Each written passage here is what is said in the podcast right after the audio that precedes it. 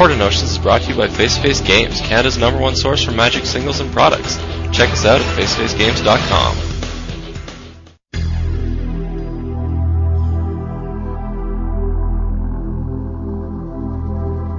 It won't constitute being a bro. Uh, Not- do you not- always not- have a Smirnoff Ice on you? Do you fist pump when you're done?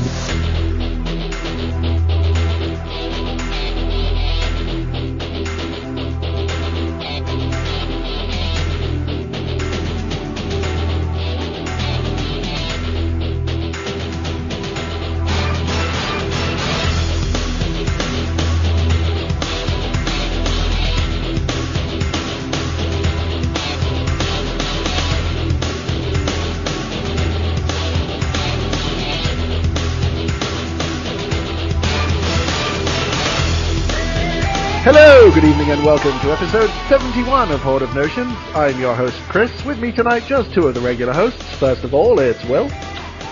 I managed to screw up another PTQ top four. Fired. And of course, we have Travis. At least you got to play in the PTQ. Not fired. Adina, not with us tonight, but we do have a refugee from an asylum.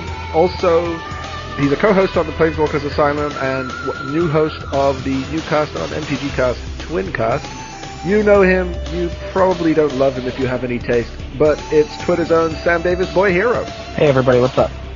That's all you got, really? Yeah, I, I don't, I don't have excitement. I've, I've, I've. I've- Our excitement level, that's what's up. That's, after the that's intro, fair. I'm surprised you didn't just like hang up on the Skype call.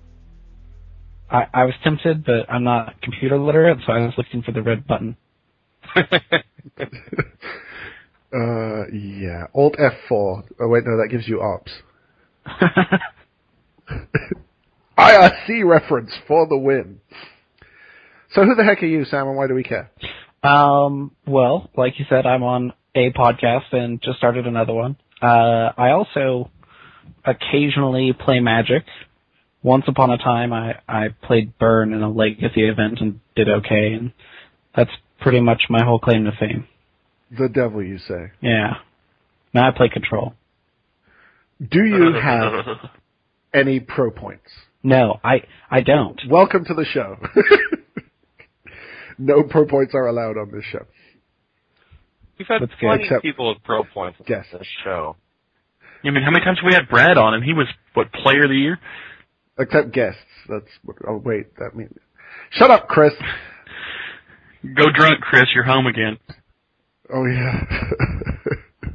Good one.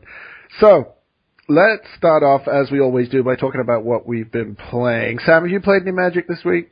Uh, I did, embarrassingly enough. Ermagerd. What did you play? What did you play? What did you play? Uh, I'm working on a brew of Esper Delver, and I have to tell you, it is awful. It is Okay. probably one of the worst decks I've ever put together in my life. It cannot win at all. Interesting. What? What? So I presume Dimir Uh, yeah, I'm right now. I think I'm at ten This is a standard deck or modern? It's standard. I I don't really like modern that much, honestly. Same. Ooh. Off the show. no. Uh, So you, I take it you've tried it? Modern? yes, yes. Well, I, then you I, should play it again, Sam. I, I probably should, Oh, but it only took five minutes to make that joke. I had to set that one up. yeah. I just It don't like horrible. traveling to PTQs. I think that's my problem. That's a fair enough assessment, I suppose. Yeah. So this De- Esper deck. So you got what? Dimir Charm, Azorius Charm, Orzhov Charm. Uh, yeah. Four Dimir, four Azorius, two Orzhov. Okay. Yeah, and the Orzhov charms have actually been fantastic, mostly because you actually get to use all three modes on them. Yeah, for Right. sure. Um, I I did have a very enjoyable game against a blue, white, red Geist Burn deck, where they they cast Blasphemous Act with a Boros Reckoner on table to like just kill me, and I looked at Dimir Charm and I was like, oh, this says counter a sorcery. I'm doing that. yeah, that's enjoyable. Mm. And then you killed them? Uh, yeah, yeah. Pike is still really good, as it turns out. Imagine. Yeah. You just put it on not Delver is what I figured out because people just kill your Delvers because the removal is fine in standard right now, and Delver doesn't say like, you know, Win of game. Yeah. So what what creatures were you playing? Geist, I presume. Uh, no, surprisingly, I probably should. I've I've got them, so it's not like a thing. But uh, I I'm playing like three Augur, three Snapcaster, two Dusk Mantle Seer. Yeah, that's what that card's called. I've got them in Japanese, so I don't actually know like what the card says.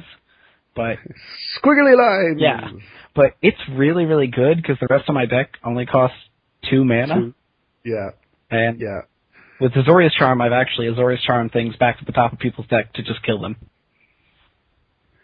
That is hilarious and wrong. Yeah, it's it's like it's fun because you you know get to put that Thragtusk back on top and erase that five life they just gained and attack with a four four in the air and they're dead.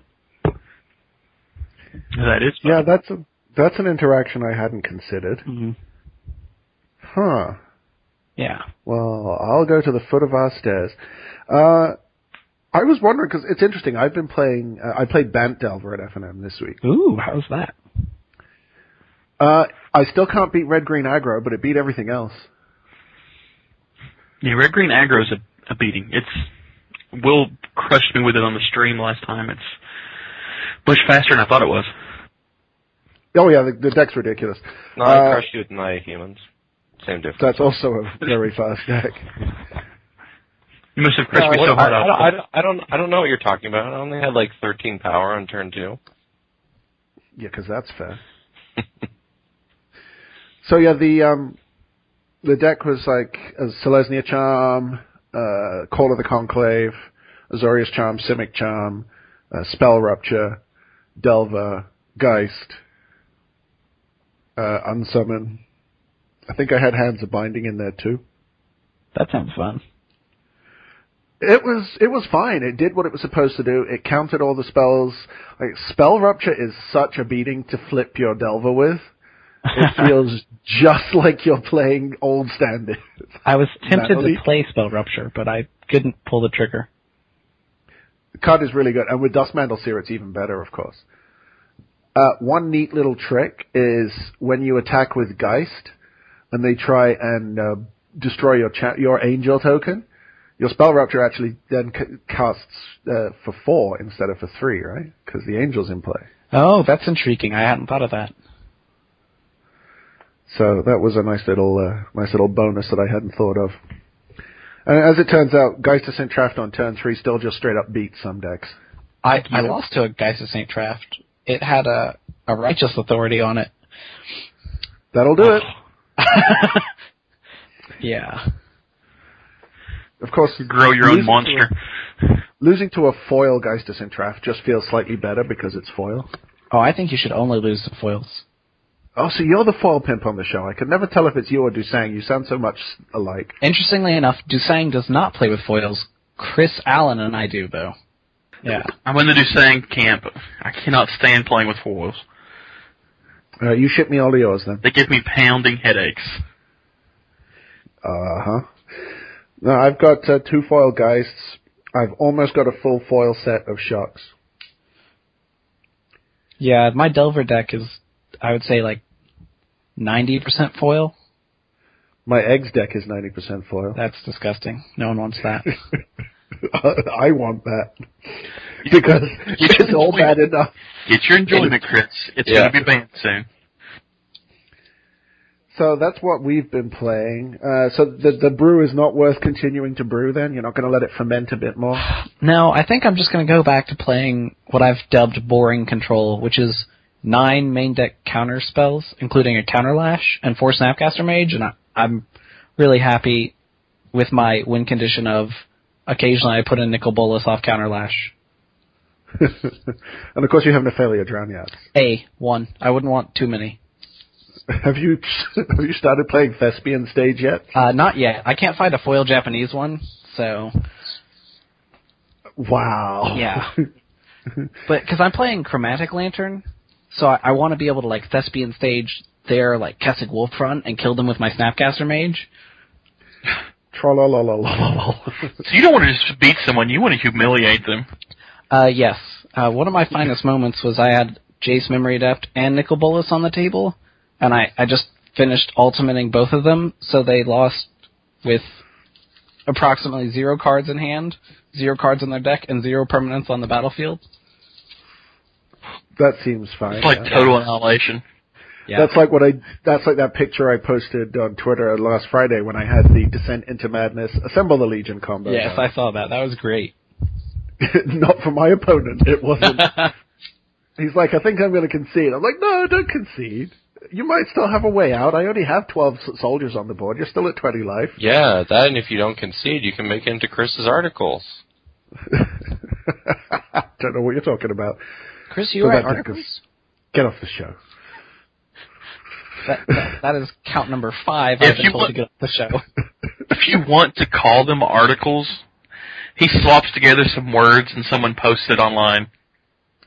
Really? How are how are your articles doing, Travis? Oh, right. My bad. You know what's really? You know what? No, I I do write articles because it actually requires some effort. I mean, some people just slap together uh, some random number of tweets, let's say twenty, and call that an article. Yeah, that's true. Those, Is that is that in like reference to the 27 tweet article? No, that's the better version on MTG Bro Deals. Oh, Jesus I couldn't even keep a straight I- face when I said that. oh, that site is terrible. Did they? Well, do they give out good deals? Uh, only if you're a bro. Oh. It won't Sweet. constitute being a bro. Uh, Not- do you not- always not- have a Smirnoff Ice on you? Do you fist pump when you dance? Is your skin tone best described as brick orange? How many polos do you own? Is it more than 30?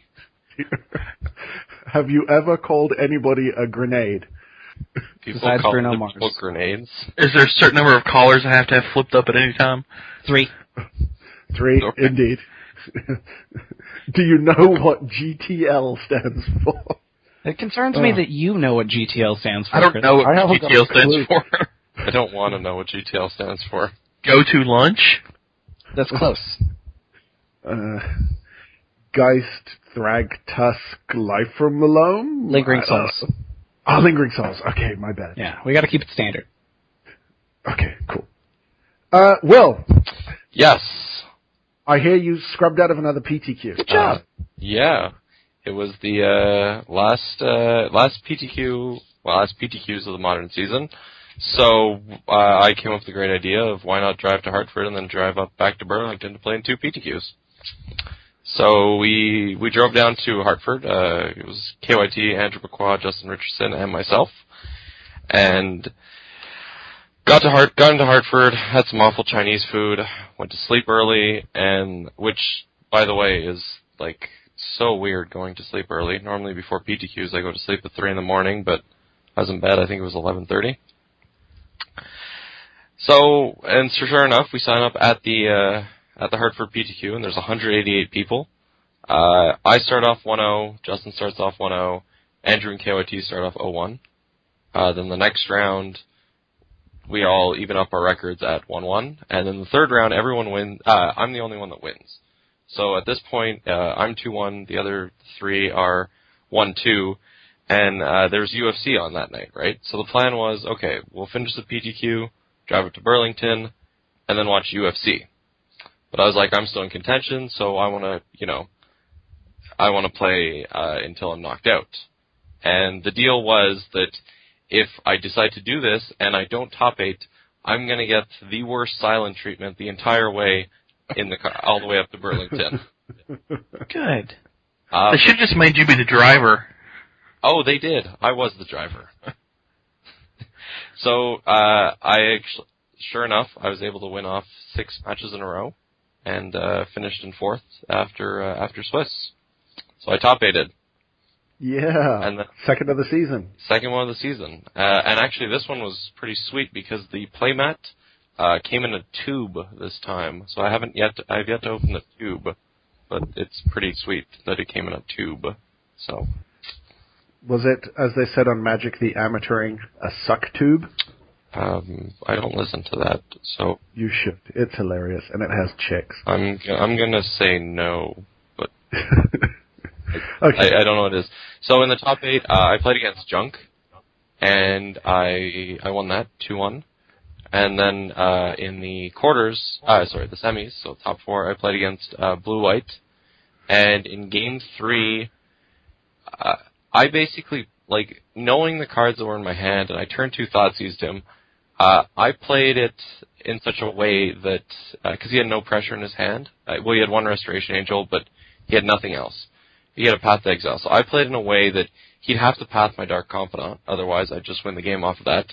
Uh, and then I'd beat down with my Raging Ravine. So, and sure enough, that's what I did. Now his out was essentially to, because he only had, he had uh, one line in play at that time and two lines in hand. So his out was to rip uh, a Celestial Colonnade between on turns two or three, and then rip a Restoration Angel and another land, which is actually exactly what he did. Ugh. Hashtag skill game. Fortunately, like I got him down to, I think I got four life with my Raging Ravine, and I had, uh, no, sorry, three life because I had a Raging Ravine and I had a Treetop Village in play, and I was able to activate both on the next turn. So, but sure enough, he had ripped the Restoration Angel the turn before, and he'd have to use both Restoration Angels to chum block. Uh, but he happened to rip a land, activate his Colonnade, and hit me for 10 when I was at 9, so. Ugh. Fortunately, I didn't get there. Although, as much as you can feel bad for me, uh, you have to, one of the guys, uh, give a shout out to Max Brown, who, he is a big, Travis, you don't, if you don't know him, uh, he's from the Northeast. He's a gigantic Kiki Pod player, to the extent that this was his fifth PTQ top eight Oh wow. of the season, and it was the third time he lost in the finals. Wow. So he- he, he needs an invite. He's getting an invite. Yeah. so, because I I didn't play against him. I played against uh, the opponent, and the blue-white opponent basically turned to him after having won. Well, he got congratulated by his buddies. Uh, turned him after one, and he's like, "So, do you want to scoop to me? Because you're basically a lock for the pity invite." Like, oh, I, I I'd prefer playing it out, and I'd prefer having the guaranteed invite. you can't blame him for that. Yeah, So he he is just basically the end boss at those PTQs. Yeah, pretty pretty much. But he's uh like uh I saw him play and uh, he's basically a a master with KikiPod. So if anyone uh, I don't know if he'll appreciate this or not, but anyone wants to know like KikiPod inside out, uh hit up uh Max Brown. I don't know what he's I think it's Max Brown on Facebook on uh, Twitter, but maybe not. Uh cuz he is uh, the absolute master with that. I understand you also met one of our listeners. I did. I was gonna I was gonna mention in the shout out, but uh, a huge uh, shout out to uh, Kevin Baldwin, who's at Taurine Mahler on uh, on Twitter. That I guy's met awesome. He is awesome. There was a very odd lunch break that they had set up, and I met him during the lunch break. And sure enough, because he he had internet access, being in the states, I didn't. So I was like, "Would you mind just just just for the rubbins to Lansdale? Would you mind tweeting at him that uh, that I top aided?" But no, uh, we we talked uh, throughout the entire event. Uh, KYT, me, him, uh, talked, and uh, he was uh, absolutely fantastic. So uh, shout out to him. It was uh, it was great to meet him. Awesome. Yeah, he's a, he's a top guy.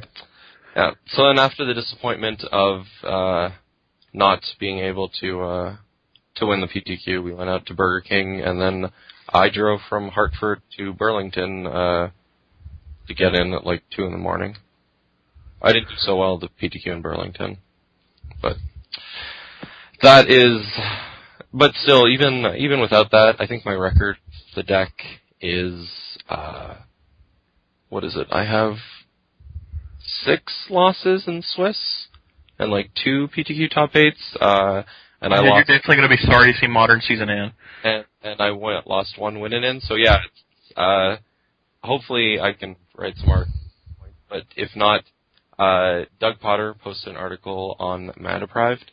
Uh, the deck's called Lanthier Jund. I actually I didn't mention that, but I was playing Jund throughout uh, the PTQ season, and no, like that, like the deck always every single match gave me a shot to win.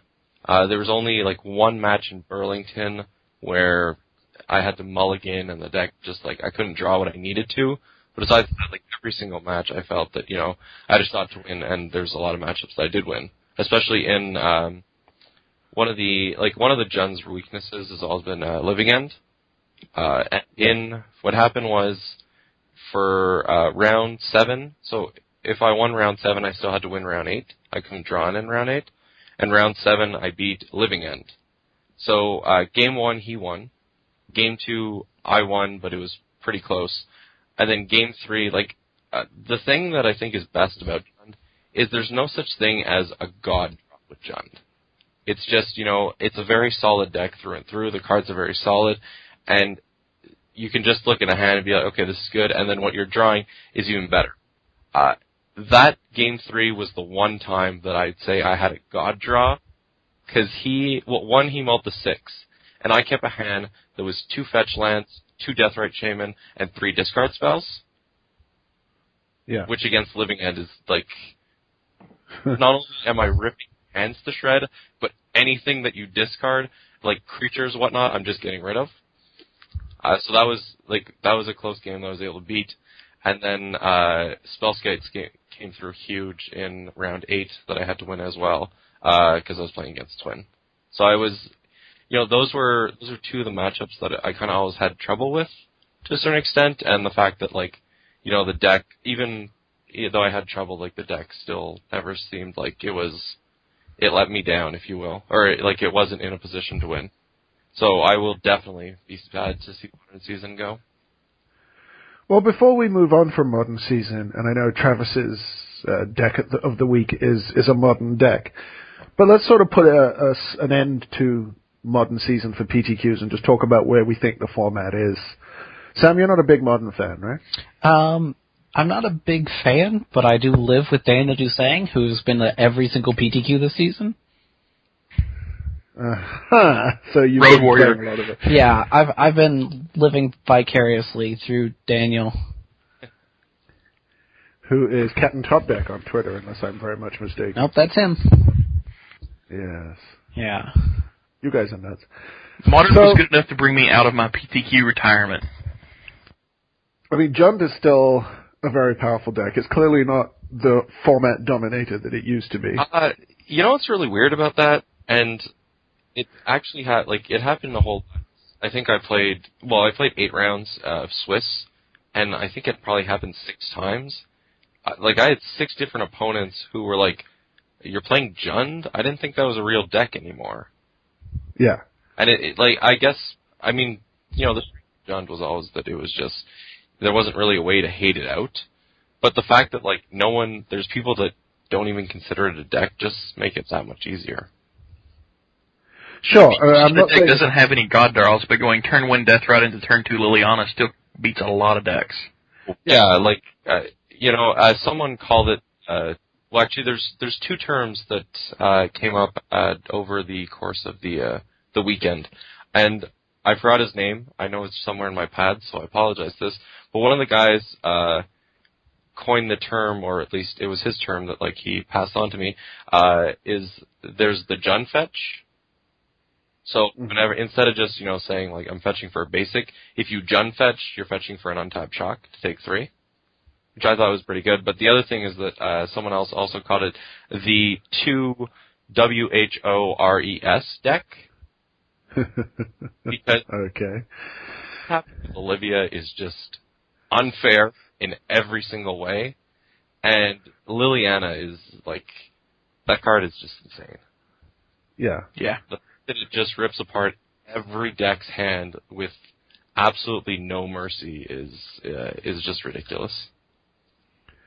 And So Jund, but like we were, so basically, I think it's a fair statement to say that Jund is very good still, but it's it's no longer the boogeyman. No, it's not. Uh, you know, it, and it's one of the reasons why, like, I mean, the version I was playing had four Lilianas and six discard. It's because you really need to be proactive early, because it doesn't have, say, that late game surge of, uh, you know, just going, oh, blood another spell. Right? Like, my deck played uh, two Bane commands and an Eternal Witness, which provides some like two for ones, right? Like I mean, you can bring one of your creatures back, you can kill one of their creatures. I mean, there's a lot of time just kind of like doming them and bringing back a creature, and then it's just back whatever you want. But it doesn't have you know uh, the blood braid impact of being able to hit for three right away and getting another value spell out of it. Sure. So eggs as well is the one that people are saying needs to be banned. Yes. I've been saying that what for five, six months now. There's there's a lot of things that kind of go with eggs, right? That I don't really think per se it's should be banned to the extent of power level. Right? No, Like, not at all. some people have mentioned power level, and yeah, it can go off on turn three, and yeah, in the finals of the GP, it went off on turn three both games in the finals, which is certainly, you know, it's something to consider, but it's the fact that it's very much like you go off and your opponent basically does nothing. Like for, in, uh, if you were watching the GP coverage for the, uh, quarterfinals, Brian Kibler was playing against eggs, and when he was going off, he called the judge over and said, watch him play, I'm going to the washroom. Yeah, he Yeah. he F sixed in real life. To be fair, that happened multiple times over the course of the tournament, not just from Kibler. Right. Many opponents got up and left the table and just went and did something better. Right. So I, I don't think you can have a deck that works on that level. Well, I don't think you can have a deck that works on a level and is good enough to win turn three consistently. It's not good enough to win turn three consistently. Hmm. I- It can win on turn three. Like, I mean, With r- it, if it draws reshape, it wins on turn three. No, not at all. Now you you got to remember, I have played a ton of eggs. Reshape is the only way you can win on turn three, but one reshape is not enough. You need at least two eggs and at least two sunrise effects before you get to turn three for that to happen. right, but uh, like, if I think what's going to happen is I don't think Lowe's around for next modern season, and it's not because of the turn that it wins, because of uh, you know any power level per se. It's because the, the deck doesn't interact with your opponent, and I think if you have it at a GP and you have it, you know, at high profile that's on camera, opponents are just walking away from the table. That sets a very bad precedence, saying that Magic is not fun or playing Okay. deck. So, one thing I don't understand is why Pyrite Spellbomb is still the win condition of choice in game one. don't say blind obedience. No, Blind Obedience is a very good choice as a sideboard card because it doesn't target. Um, my version of Eggs has two win WinCon's main deck: Disciple of the Vault and Emrakul. And because of that, my turns that I go off do not last 25 minutes while I cycle through my entire deck. Like here's the thing, right? Like I have uh one of the buddies, our Andrew McQuaw. He has he was playing he plays eggs, and he has Pyrite Spellbomb as his win condition, and like he can go off. It, it takes five minutes, right? Like, Power quickly. I, I really don't think that it's the win condition that slows it down, it's the player. And, you know, there's a lot of people that you're going to say, hey, I want to get, I want to pick up this, like, you know, it won the Pro Tour, it won a GP now, uh, you know, I think I should play this deck, but they're not necessarily to say goldfish it, or, like, you know, 20, 25 games. They're not to actually, you know, play against players, you know, 20, 25 games. It's just to be, to be like, okay, pick it up, you know, play against the player like once or twice, and like the kitchen table buddy is to be like, well, I don't want to play against this. Like, I just scoop right away. So it doesn't allow them to kind of do the combo the entire way through. Which is why when you end up in tournaments where you have people that are playing eggs that aren't as experienced as say you or my buddy Andrew, is they don't know exactly how to do it, so it takes much longer to get there because they want to make sure that everything's you know perfect and safe and that they don't screw up along the way. Right, but the guy who played it at the GP He had wasn't bad at it. actually the thing about Pyrite is it also hits some of the main deck hate. A lot of people are playing things like Aven Mindcensor main because Scape Shift is also a deck. You have Pyrite, you can take that out and then go off. Whereas Yeah. if the, the two you described, Disciple of the Vault is very vulnerable to this format that is loaded with spot removal. And Emrakul requires you to move into an attack step. Although speaking speaking of his deck, because I'd never seen this before, and even my buddy Andrew had never seen this. Have you ever tried twin cast in the deck? I have not. I was will really be. happy when he cast that. Like I thought you might be. Yeah. really gives you uh you know sunrise uh, number nine and ten. Yeah, it seems good. I mean, I've been playing. I've recently been trying Edge of Autumn in the deck because there's about two to four flex spots in an Eggs deck that people have tried, like extra silences. Uh, I was trying Terrarion in there for a little while. Uh, right now it's Edge of Autumn, but Twincast seems pretty good too. Well, that I- and like you also twin cast their counterspell, right? Yes. But like I I really don't see it being around in that you know someone as high profile as Brian Kibler was just the set in the top eight was like judge watch my opponent I'm going to do something better. Yeah. Now, here's a suggestion. I think you can just ban Pyrite Spellbomb, and that deck becomes a heck of a lot faster. Uh, Yeah, there's no way they'd ban Pyrite Spellbomb. See, I, I agree with you because if you even if you have one Disciple Vault in your deck, right? You know, if it's in the bottom card, like it's still drawing it. So you still have to What- cycle through all your eggs, sunrise, cycle through all your eggs, sunrise, cycle through all your eggs, sunrise. Sure, but every time you cycle, you're shuffling, so it's not going to stay on the bottom for very long. Well, right, but I mean, you shuffle it and it's like, So- you know, the fifth card from the top and then you draw three and then shuffle again and it goes like down, right? Like, I mean, it's completely random when you draw it, but that's kind of the issue. Like, it's not like, you know, okay, like one cycle of eggs, like two. Like, you Wait, really get it to the point where you basically have zero cards in your, well, not zero, like two cards in your library to be able to be, actually have it. You're you're not seriously suggesting that they're going to ban Pyrite Spellbomb from the deck, right? Come That- on, Th- this is a- you're not taking crazy pills. I would like them to do that because I want to keep playing eggs. I have it almost foiled out. Well, if they're going to ban anything, it's probably going to be reshaped so that it can't go off turn three and leave it as a turn four deck. No, like, see, that's just it. It's, Unless they really do want to get rid of the deck and they'll ban Lotus Bloom. uh, ban bloom. Like Yeah. they're never gonna ban it because you know it's a two deck, but can go off turn three. They're gonna ban it because no one wants to play against it. Well, another Well- thing that I, I guess my particular issue, and I don't know if you've encountered this in the Northeast, but in the Midwest here, our PTQs go about an average of like 10 to 15 minutes longer after time has been called each round because of eggs players.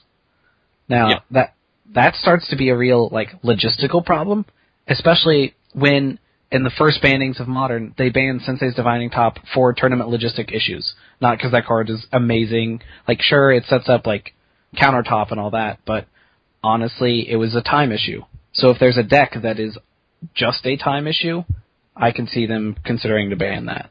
The difference is though that eggs rarely goes to time because it wins on turn four. So yes, it takes 20 minutes to go off, but it's still only turn four. Right, but it's okay. Right, but they don't care if it's taking if it if it enters extra turns and then you start to go off, so the round takes an extra half hour because the deck just takes that long to win. They're going to look at that uh, in a harsh light. See, this never happens to me. I don't understand why this happens. Uh, like when I play eggs, But like, here, here's the, how many people play eggs in like their modern environment? In ours? No, in, In just me. okay. See, that's just it. That's the problem. What? Because I'm good with the deck, it doesn't is not that an issue. Right. So you, but if you take, uh, say for example, uh, uh, I don't take one of the twinjas because I can't come up with anyone else that. Uh, right. Who they've both goldfished it like crazy. Okay, but if you don't have someone that goldfishes it, right? Yeah, yeah. Like it's the problem. And uh, to give you an example, uh, at so between the Hartford PTQ and the Burlington PTQ, uh, exception of one uh, one win in uh, it actually wasn't a win in match, but one match in the finals uh, or in the final round that was between Jund and Junk. Uh, all the other matches that went to time and took more than five minutes, like past when time was called, were all eggs matches because there's people that don't know how to play the deck, right? So you know it's kind of like you can't have someone sign up with eggs and say you can only play this deck if you've goldfished it like 25 times, right? Because you're going to get people that are going to show up and you know they maybe like run it once or twice, or someone's just like you know I don't have a deck, I forgot these cards or whatnot. Do you have something to lend? And they're like, oh, yeah, here, eggs. Yeah, and, and I get that, but by the same token, remember when Blue Black Control was everywhere in Standard? Yeah, there's no more Jace. No, not even the Jace matchups. Like the one uh, in last season Standard when it was uh, Innistrad Scars, and people were just playing Do Nothing Control and winning with uh, Drownyards. How boring those matches were, and how long they went. Right, but like the thing is, if you like, if they went to time, they had five turns, and those five turns didn't last 20 minutes a turn for one of No, the turns. those those five turns were like, it's you know you think about stuff and you play a turn in about a minute and five minutes later your round's over. Right. That's why so I, I think it's basically like, you know, rounds are 50 minutes. If it goes to 55 minutes in the extra turns, that's acceptable. But if it starts going past that, then it creates uh, tournament logistic problems. Well, we'll see, I guess. I don't want to spend too much time talking about eggs, but one thing I do want to talk about briefly is that modern doesn't seem to be a solved format yet.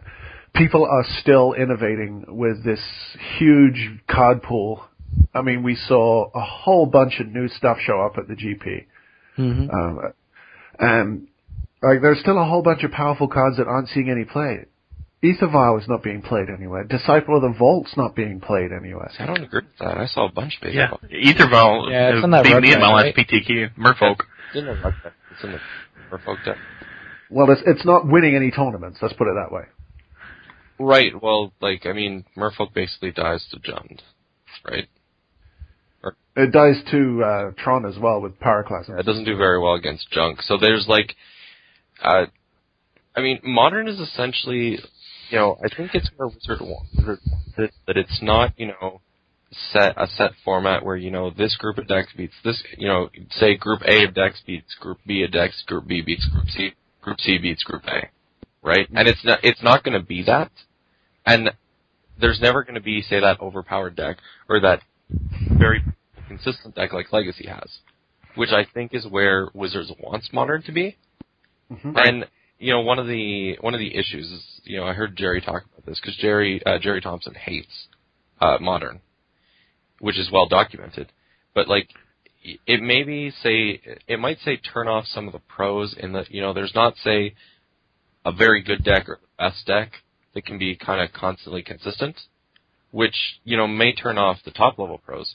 But when it comes to uh, when it comes to say other people and their brews and whatnot, uh, I think it's open season, and it doesn't have the oppressive cards that Legacy C has. So there's much more room for innovation. I think people enjoy that. Yeah. Modern is like catnip for brewers. Like there's there's one guy that I played against who uh, at three and one, I believe, four and one. He had at least three wins. Uh, he was playing his own, uh, basically a black, white, uh, green version that had uh, Auriok Steelshapers in it. That was, you know, I, like I was able to beat him, but even game one where you know he went sort of body mind uh, on the Steelshaper and like pumped his army, and I was like, this could go very bad for me. Well, I mean, that's one of the, the things that they've always said is a problem with modern from the pro perspective is a lot of the decks that they work on are so synergistic that the hate exists that if they just, your opponent just hits that one or two hate cards, you're pretty much screwed. The synergistic decks just don't, they can't get a consistent win percentage. Uh, maybe is probably the closest thing to it, but the hate in modern is just unreal powerful. And some people said, you mean you just play the deck with the best hate. So let's let's look at this because a lot of people have been saying recently, including me, that standard is wide open and it's a good time to brew because the, the brews can win because the cards are all so powerful. But I'm starting to think, and in fact I've known this for a while, but I just haven't had the cards to do it. Modern is even better for brewing. Yeah. Yeah, 100%.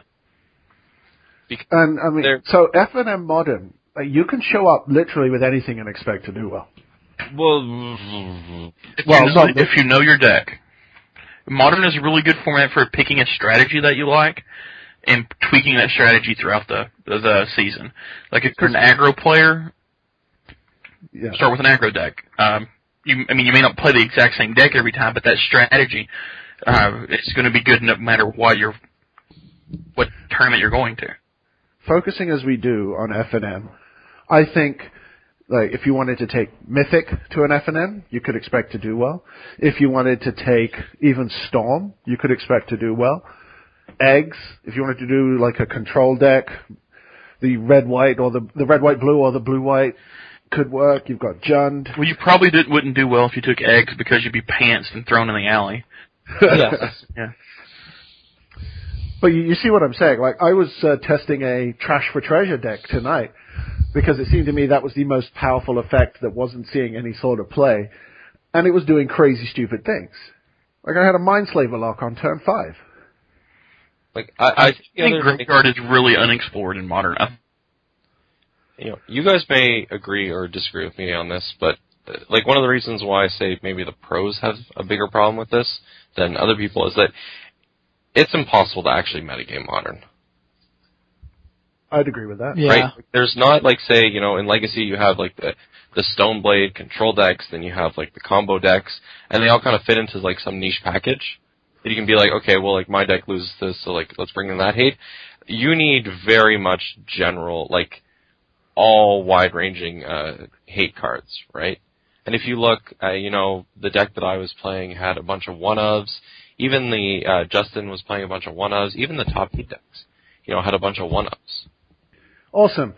So speaking of innovation in modern, Travis, what is your notion of the week? This is our new feature where Travis finds us a deck and we talk about it. We're still not selling the name.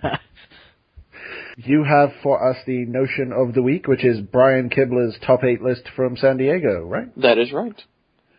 Uh, added up, this was the most innovative decks um, in the P- in the uh, Grand Prix, and the fact that he made top eight is both a testament to his skill and the fact that Modern is a wide open format. He also, I mean, he did top eight, but he also ran through the field. Yeah. He was, I think he was like 12 at one point. Seems alright. Yeah, I mean, he he Yeah. may have won had eggs not caught up to him again. All right. Yeah. You want me to just read the deck list? Yeah, hit us with the list there, partner. All right. Four Arid Mesa, one Blood Crypt, two Forest, one Horizon Canopy, one Kessig Wolf Run, one Marsh Flats, two Misty Rainforest, two Plains, one Sacred Foundry, two Stomping Ground, one Temple Garden, one Treetop Village, and four Verdant Catacombs.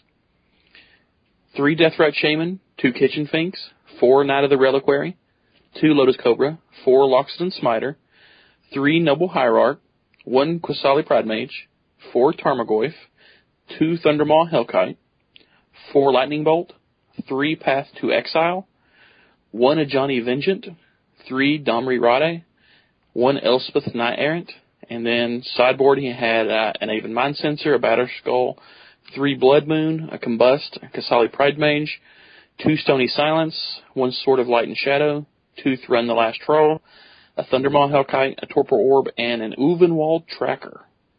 In modern. Yes. Wow. One of the one of my favorite things about this deck is the numbers. The fact that they're all over the board.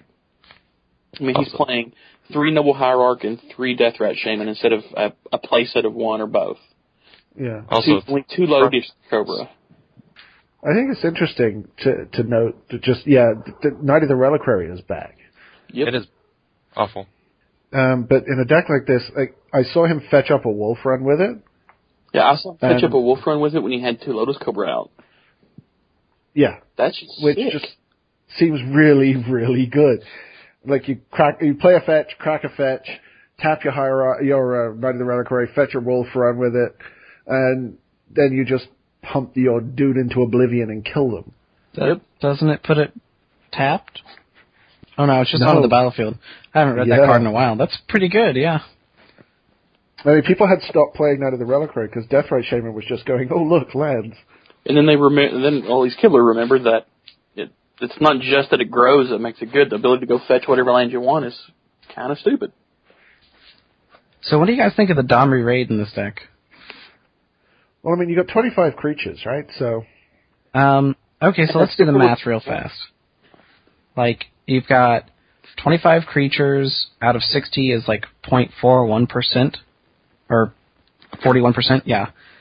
So, if you have a seven card hand, and assume three of those are creatures, you've cast Domri Rade on turn two or three, which means you've played you have either six, 51 or 50 cards in your deck. And from there, that means that if there are three creatures in your hand, you have a 45% chance to hit a creature off Domri. Is that actually mm-hmm. worth it? Drawing a card every other turn? Well, as he was pointing out, you're running 10 fetches. And if you're also fetching lands with Knight of the Reliquary, so you go fetch a fetch and then crack the fetch, you're diluting the deck so much that his numbers go up exponentially. And if you don't like the card that's on top, you can shuffle it away. Right. That's fair. So he's using it more as like a the worst brainstorm possible.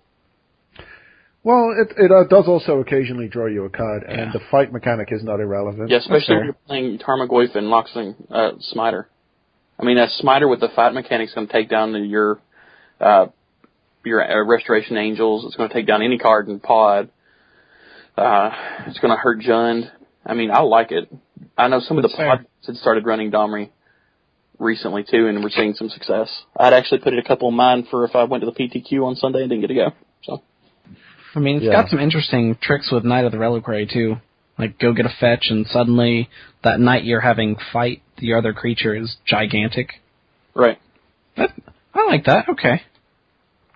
And to Johnny showing up again, he was the really the breakout star from this GP, wasn't he? Well, some teams thought he was. That's for sure. Well, I mean, one thing I've grown fond of doing when evaluating cards in formats is ignore everything but the text box. Just read the text box. Because if the text box doesn't wow you, then something else on the card has to. And if you read Ajani's text box, you're like, holy cow. He was only the top four card of the tournament, though. Uh, Well, that's because he wasn't five. a four of. He wasn't a four. He wasn't a four of in most decks, right? Well, that and because I think they just wanted to put reshape at one, so they could quote because two mana Tinker for Black Lotus is a legal play in Modern. Yeah. And that is a great quote. Yeah. And well, I mean, look what look what finished above it. Lightning Bolt is really probably if Deathrite Shaman is not the best card in Modern, then I would say Bolt is. Uh, yep. I tend- or Helix. I really like Lightning Bolt. The card's really good. That's why someone It's- suggested someone suggested that I play instead of Jund play Junk, and I'm like, but then I don't get to play Lightning Bolt, and I don't want I don't want to path your guy. I just want to kill it. I would posit that Lightning Bolt is the perfect Magic card.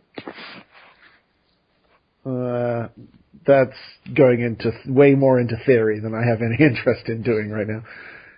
But yeah, this deck, it's it's not like if you look at it, you just go, it's just a bunch of value cards, but it's really really good. It just does everything. It wins by just playing tons and tons of value. And Ajani Vengeant, there's only a one-off in the deck, but whenever it hit the board, or whenever it hit the board in the uh, the uh, what I call hot garbage decks, the junk with red, it, it just seemed to take over the game. I mean, it taps down something that's already tapped. It can lightning helix at a pinch, and if it ever ultimates, yeah, forget it. I don't know. Pod could survive it ultimately. Sure. So could uh, Affinity. I also like Yeah. Elspeth. Elspeth is one of the most criminally underplayed cards in Modern. Oh yeah, she's a The hoss. I mean, people just seem to have forgotten that she is a beast. Uh, she's actually a woman, not a beast. Travis, come on, get with the program. And it's Garruk that makes beasts, not Elspeth. yeah, she makes soldiers. No one reads cards these I days. hate you all. I mean, to be honest, Sam, I don't know if you've heard it yet, but this is the same guy who was building uh, a, a beatdown deck, and his second, the second thing he tried was Experiment One.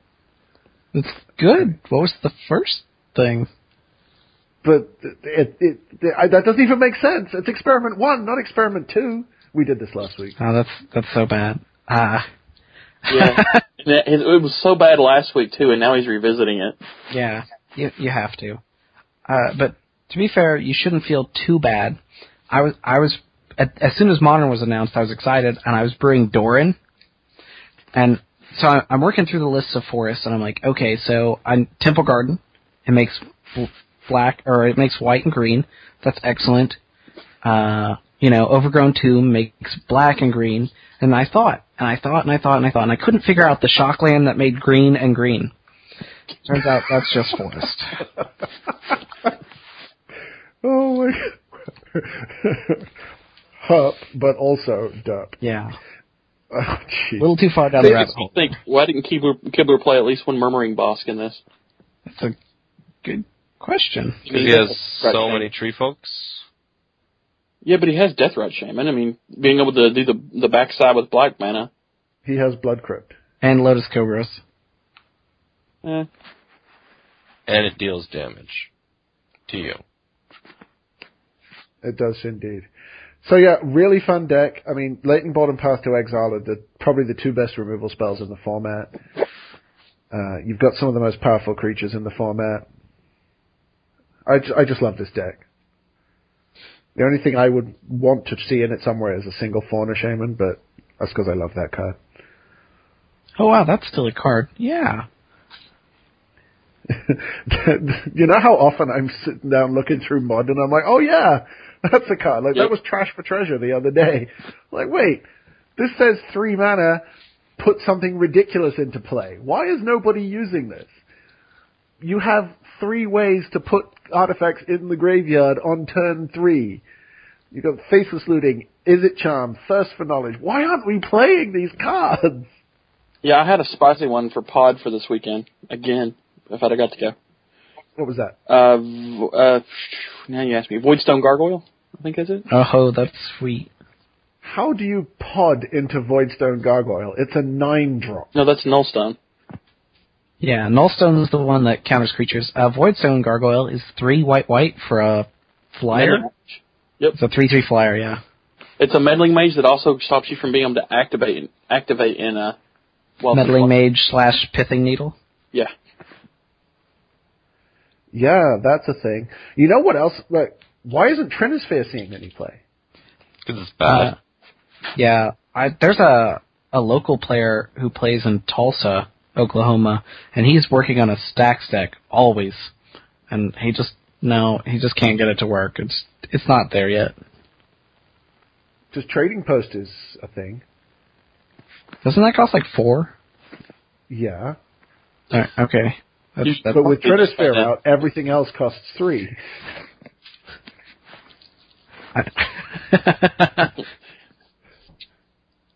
I don't know. Something I want to Just, try. just, giggle, I'm, just I'm- I uh, I'm looking to brew. I'm going to start alternating weeks with my achievement unlocked article and do some brewing in modern one week and then standard the next, just to give it some variety. That and just so your local players at least get trolled in two formats. They're not getting trolled. They're getting beaten by Descent into Madness. Just oh wait, Don't play eggs, Chris. Friday Night Magic is supposed to be a fun experience. Hey, help me be Coming up having with tons eggs of fun. is just like Right, but it's also about your walking opponent. into a That's it. I just figured out new achievement for Chris. Uh, can't play eggs for six months. that's a good achievement. And if you unlock it, uh, Travis will give you something you want. What's that? I don't, don't think know. we can answer that question. Come up, come up with something you want, and he'll get you. What cards are you missing foil in your eggs deck? Uh, two second sunrise, the reshapes. Uh, strangely enough, the chromatic spheres and the serum visions. He'll get you a foil serum With visions. Ancient Den. if only that were legal. So the real main topic, which we're now getting to, is the fact that somehow our email inbox has exploded this week. Yeah, I even had some in my junk mail. So yeah, we've got a ton of emails to talk about, and uh, we're just going to go through them and uh, get some input from Sam because he's a boy hero. That's true.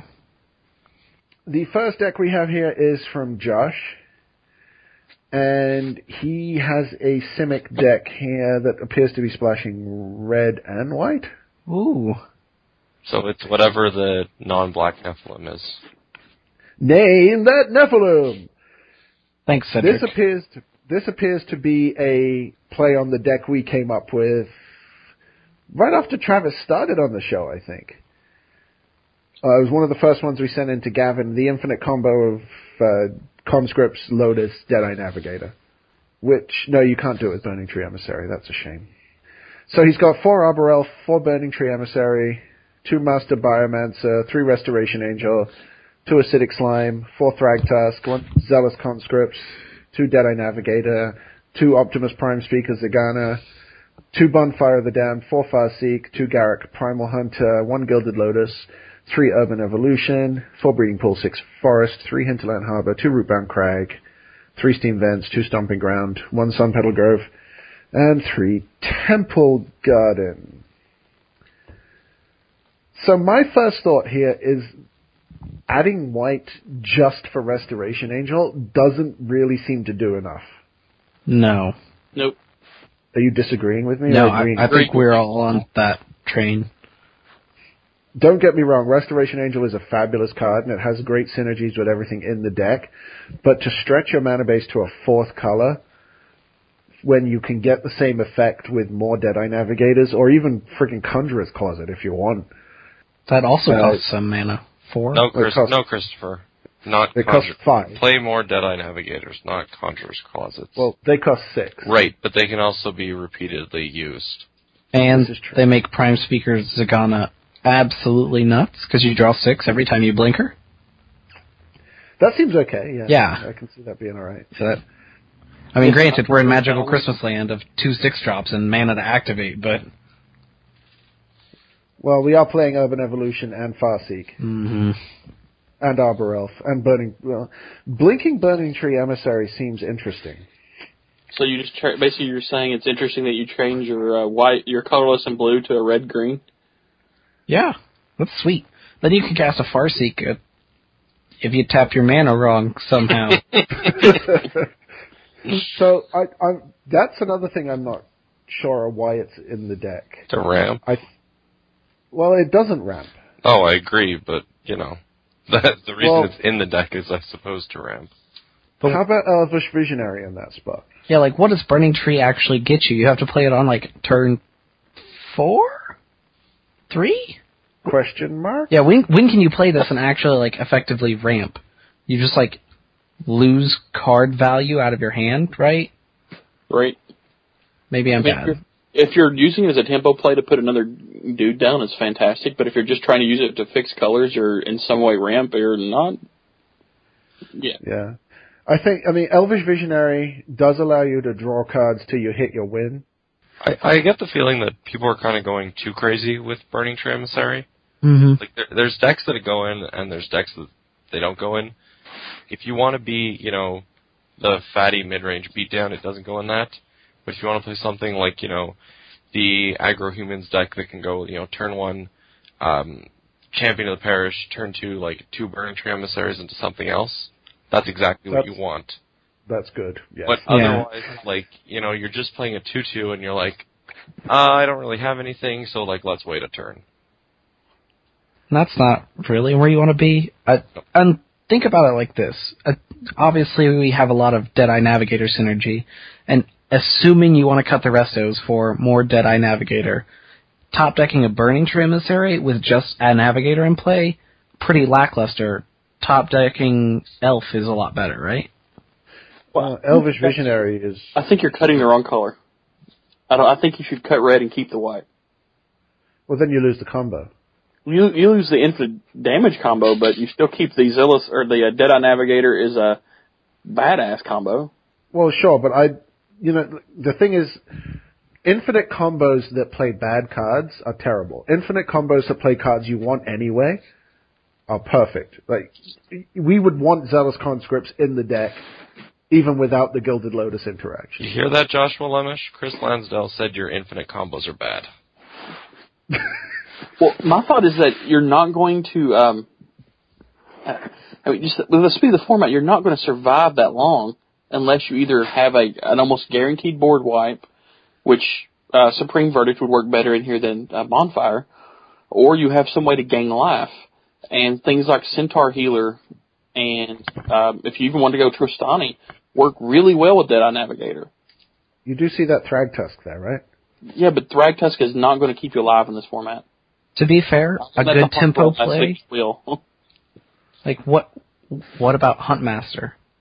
Yeah, that's where I was just about to go. That card's pretty good, I think. It gains you life, it gives you an extra blocker, and it also goes infinite with Deadeye Navigator. Infinite as a relative term in this case. Yeah, I don't. Well, I mean, if you have the conscripts to to get the mana, Oh, okay. So we're Oh, so a four card combo? That's fine too. well, all of the that combos, would are- go. All the combos with it, with that are four cards because infinite mana is only so good if you have nothing to do with it. That's fair. well, no, that's not true. Because if you have a Gilded Lotus, a Zealous Conscripts, and a Deadeye Deadeye Navigator, uh, you can basically pseudo slaver lock them. In which upkeep you can just go make infinite mana, steal all your permanents, And you can keep all their creatures. and then be like draw a card. That that's true. That's that's nothing to shake a stick at. So at, at, at least that three card combo has more application than Well, sure. That that will make them not able to do anything, but it, unless they scoop, it doesn't actually win you the game. Well, no, but like if you're constantly stealing all their permanents, and even just hitting in for three with your Deadeye, uh, your Zealous Conscripts, and another five with your uh, Deadeye Navigator, yeah, at one point that's going to win you the game.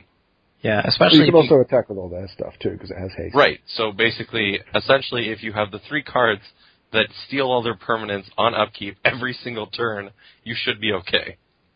the chances are high you are winning this game. Yeah.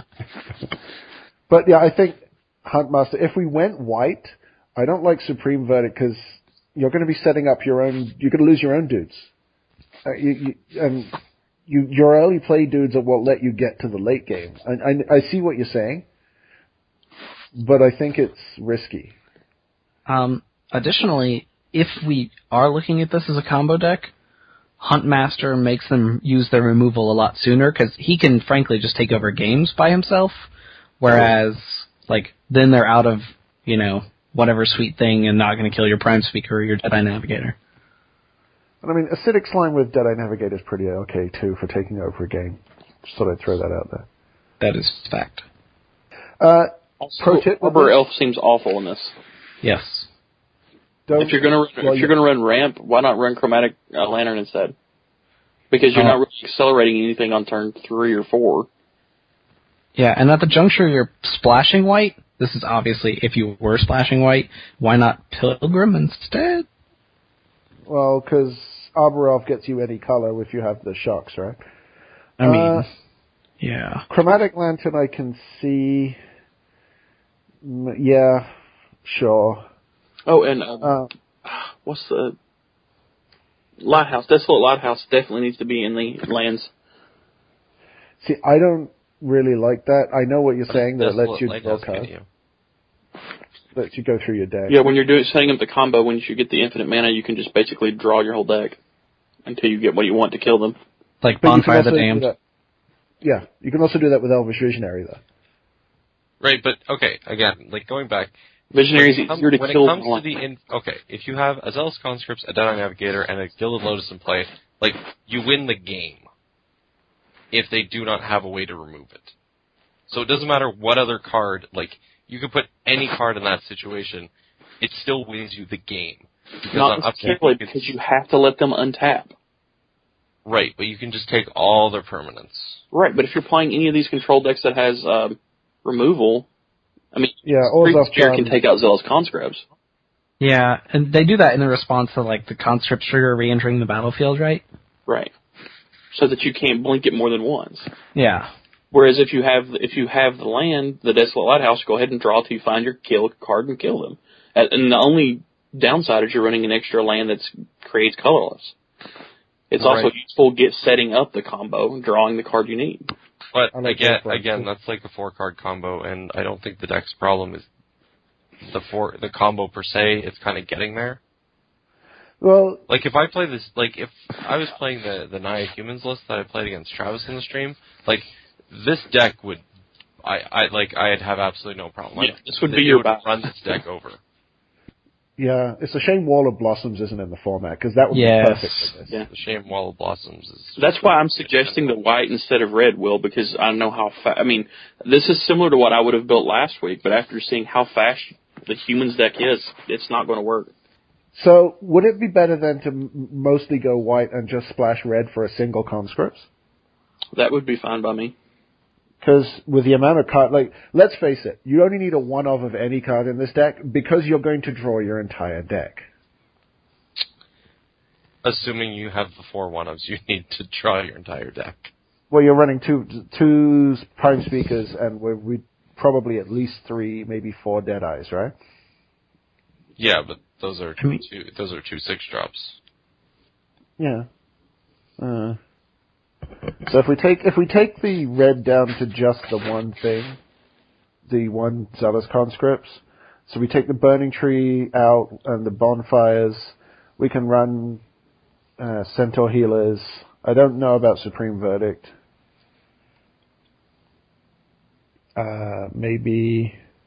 What about cyclonic rift? That card's Too really slow? good. It is really good, but I, I don't know if it's any good here. Uh,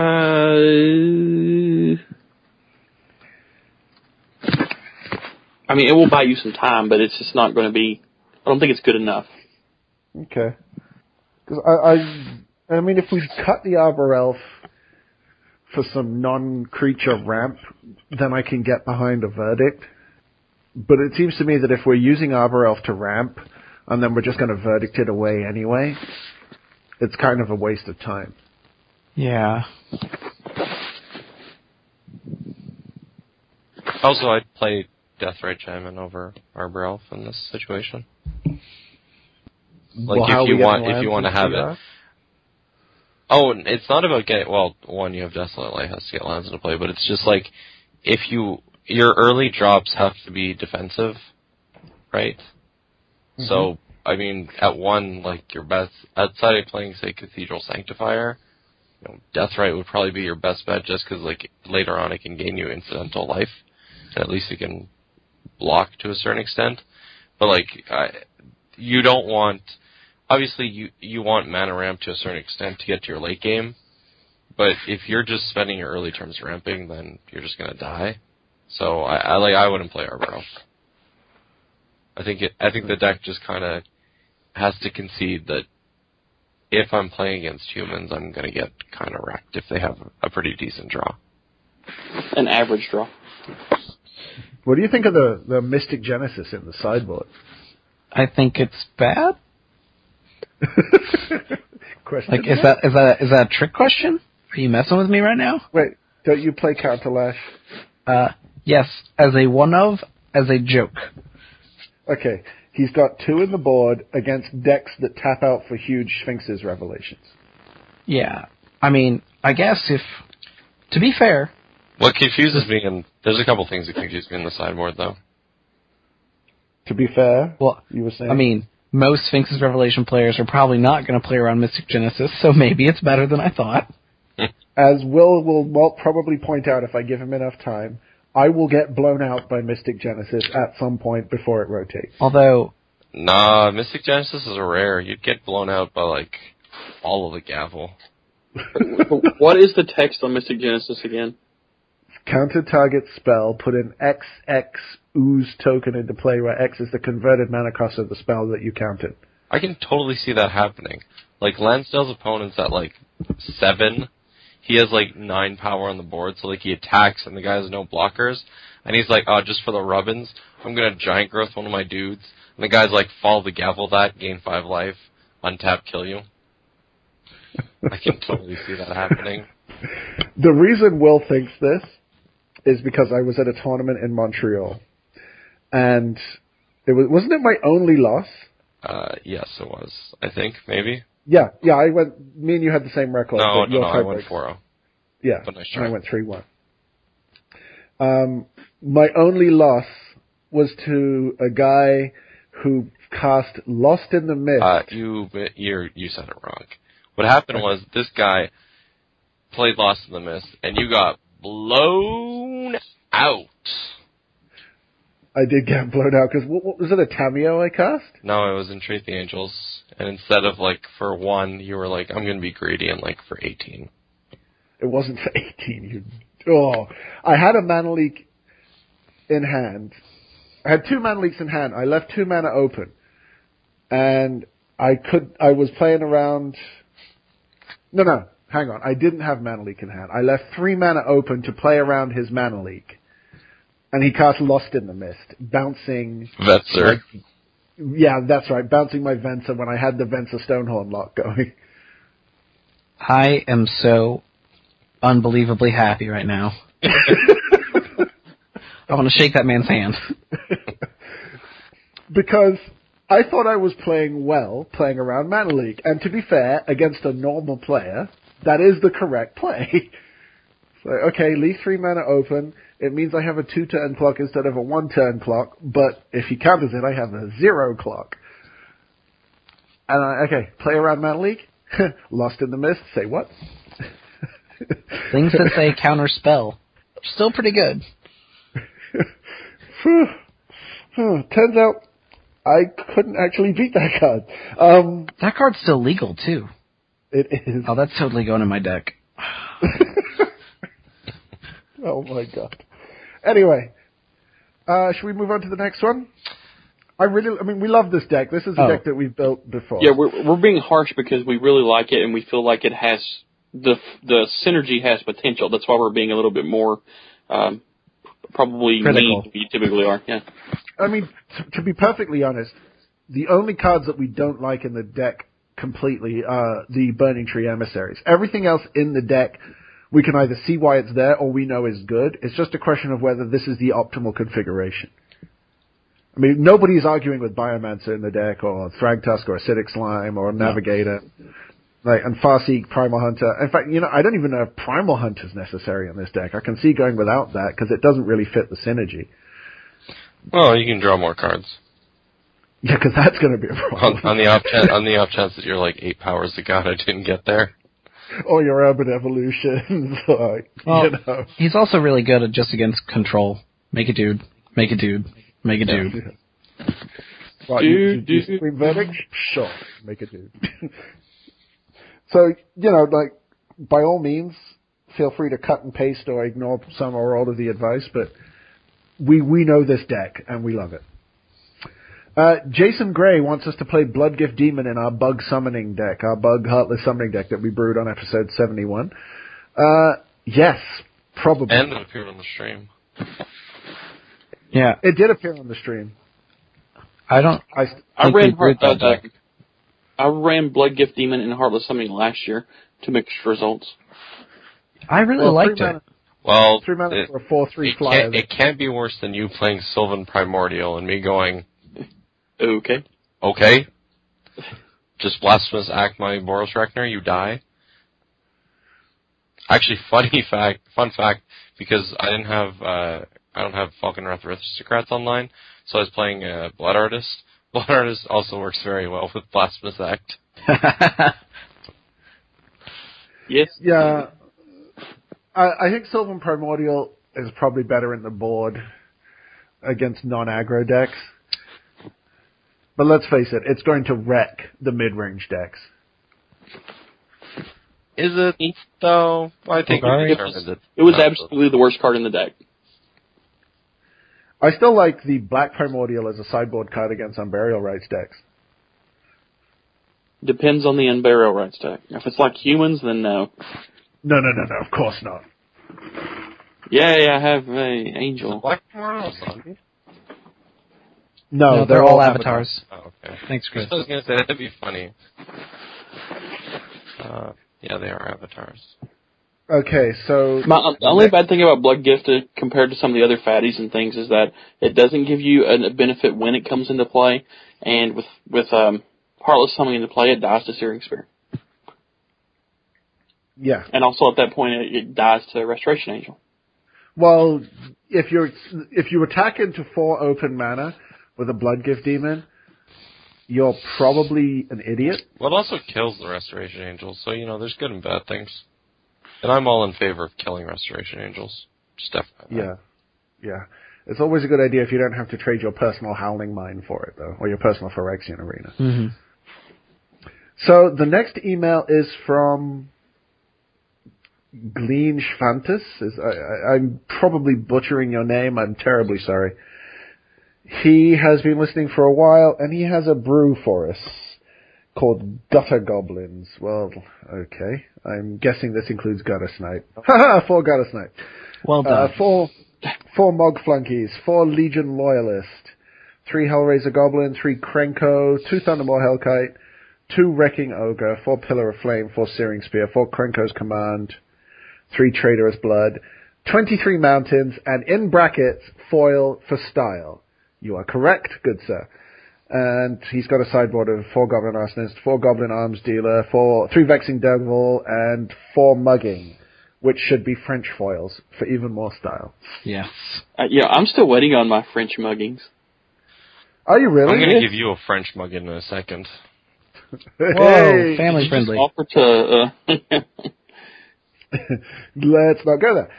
So, hmm, a mono red deck in this format. That's not playing Boros Reckoner. That seems like a misplay. It's also not playing Burning Tree Emissary. Thank God. Um, But then you can turn Burning Tree Emissary into flunkies. yes, That sounds but sweet. no. Just no. Well, so Guttersnipe is a card. It, it's sort of like what Burning Vengeance wishes it could have been on legs. If you see what I'm saying. Burning Vengeance was always right on the edge of being good, well, but never quite crossed it. See, I thought what you were saying was the guy in the picture on Burning Vengeance is on the ground, whereas Guttersnipe is on legs, is standing up, so he's on legs. that's a stretch too. Get off the show. Okay. I think he's gone. Um, he actually is gone. I oh, that's good. You told me to get off the show. so, Guttersnipe works pretty well with the burn that you have in the deck, for sure. Uh, the problem is that all of your burn costs less than the Guttersnipe, uh, which is going to encourage you to make the often incorrect play of holding it until you can get maximum value out of it. I mean, there's no question that Mog Flunkies is a good aggro card. Legion Loyalist, I think, will see a day in the sun. I don't know if it's yet. I'm a big fan of Hellraiser Goblin as a combo card, possibly in something like Primal Surge or with uh, Immortal Servitude. I don't know if it needs to be in a red aggro deck. Krenko, I mean, it's played in Legacy. It can't be bad. Well, that's only because you can Goblin Lackey it in. Uh, I don't think you know what Goblin Lackey's text says. It actually says one red, target opponent discards a removal spell. or sometimes two blue cards. Yes. and pays a life. well, believe it or not, I pretty much lost to this deck at States this year. At at least one that's very similar. Right, but you're a bad player in comparison. Our listeners are better players, so. But the deck finished in like the top ten, I think. It, it was unreal how good Guttersnipe was if you got to untap and just What cast kind- it. What kind of weird ranking is that? It's top 8, top 16, top 32, top 64, and for the Pro Tour there's top 25 and top 50. Who does top 10 This guy. off the show? You got to remember he he is a Crimson Tide fan. Oh, is that reminds me, Travis. Yes. Cameron Cox at Salome OU on Yeah. Twitter Uh huh. asked me to tell you that Alabama sucks. Yeah. Um. Yeah, football season's How how has Oklahoma done the last few years? I I don't know about the sports ball game matches. See, It's it's called hand deck. okay, one, football season's over. What's more important is we should ask uh, Travis, uh, how, how's that NIT tournament tasting? Not good. They just lost in round one. Oh, yeah! 30 seconds ago. 180 seconds of sports ball. Yeah, I can sing just like normal. They actually lose as well. That's some extra sick rubbins.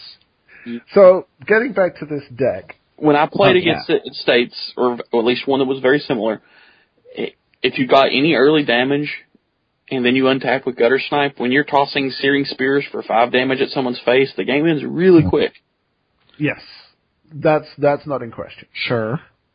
I also really like Wrecking Ogre in general. I just I don't get the Thundermaw Hellkite in this deck. It's a really good card, and it says Mythic Rare on it. Mythic Rare, yes, it does. Um, I don't think it says Mythic Rare on the card. I believe It probably there's- should. yeah. yeah. Just just print it across Mythic Rare. Yeah. This card is good. You should play it. Dur. Um, There we go. We know someone alter uh, Thundermaw, so it says Mythic Rare across the picture box, and this card is good. Dur across the text box. So, if we want to do this, like the the Krenko's command I like, I think we need more aggressive creatures that don't necessarily say goblin. One of the first lessons I learned, and I actually wrote an article about this, is you can't be a slave to your theme if you want to build a deck that you want to win with. If you look at some of the decks that, like the Spirits deck that Jon Finkel played at uh, Tour Dark Ascension, like Delver Secrets isn't a spirit. You know, it doesn't even make spirits, but it was in the deck because it's good. You could say the same about Thundermaw Hellkite here, but it doesn't really synergize with what you're trying to do with the rest of the deck. I think that would be better as possibly another burn spell even. Or, what do you think about this? Hellriders. Isn't that really I'm good with sorry. Cri- Hellrider? I'm sorry, you, you've said that incorrectly. Hellrider. Thank you. Excellent. Good. I, I. oh, Welcome Walked to into that. yeah. I. Yeah. Okay. Well, anyway, if if you're playing Krenko and Krenko's command, Hellrider gets pretty good, right? Yeah. Like that seems solid to me. If you're playing those cards. The, now I'm looking at this Traitorous Blood main deck. Traitorous Blood is a fine sideboard card. There are going to be times where you have it in your main deck and you never want to cast it because there's nothing worth taking. Those could be Brimstone Volleys instead. They could be Brimstone Volleys. They could also be main deck Goblin Arsonist. Even I don't even mind the Arms Dealer main deck. Or Boros Reckoners. Boros Reckoner is another possibility. There, there are a lot of cards that this card could be, even a boat. Not Yeah. Traitorous Blood. Uh, I do like mugging as an answer to some of the mid-range decks that, because this deck just stops blind in the face of anything with more than three toughness. Yeah, Loxodon Smiter's going to Two smite. the Smiter's going to be, yeah. Yep. Yeah, but m- mugging, mugging basically says, I don't care. And I'm just going to walk past you. So yeah, I can see that in the board. Arms Dealer is another way to take out Smiters. So that's, that's always pro- possible. And, uh, Vexing Devil, uh, not sure what that's there for, really. It seems like if you're going to play Vexing Devil, like decks that want it, want it main deck. Yeah, and I don't think this is one of them. Uh, Vexing Devil, like your sideboard should be a way to shore up weak matchups or an extension of your main deck. It shouldn't just be good cards that you didn't find room for in your main. What if Vexing Devil's in there against Control? Because like you turn one Vexing Devil and they just auto take four, right? Okay, I can kind of see that. And ma- maybe that's his answer. Because it's like it's not affected by Wrath. It's always going to be four damage. Sure, at least. Sometimes people are bad. So, have some fun with that, and also foil out the rest of the deck. Playing with them, the only foils. The, well, the, if you have the only foils in your deck as lands, judges start watching you very carefully. I should know. So yeah. Oh, because you're a judge. Yeah! I thought it was Always because for- he was a savage. No. sister. Yeah, he- it's because he's very sketchy, and judges just watch him in general, make sure he's not Yeah. cheating. He's learned the in and outs of cheating. This is true, but I mostly do the outs. He actually Yeah, has a before- podcast. before it's Chris called came Magic on- Cheating. Before Chris came along, Bert and Cheney just did one explore. Ooh. yeah. And then Lansdale trained him to be the veteran explorer he is today. That's right. Well, Hey, that's a magic card. Next email is from. Okay, he's told us how to pronounce his last name, as in Celso. yeah, but you know, just because he put the pronunciation, we should probably butcher it. No, I, I'm just not sure how to pronounce his first name. It's spelt J O N. Is that like Yon? It's Juan. Juan? Uh, Experiment Juan? guys, I, I really don't think you're pronouncing that correctly. It's actually pronounced Alexander. Yeah, Clarice. Oh, Oh, I see it now with the accent. that's what that little mark means. Where's oh, that? that's a Cheeto. So Alexander Celso's email. He, uh, well, he's got in big red letters, awesome podcast, by the way.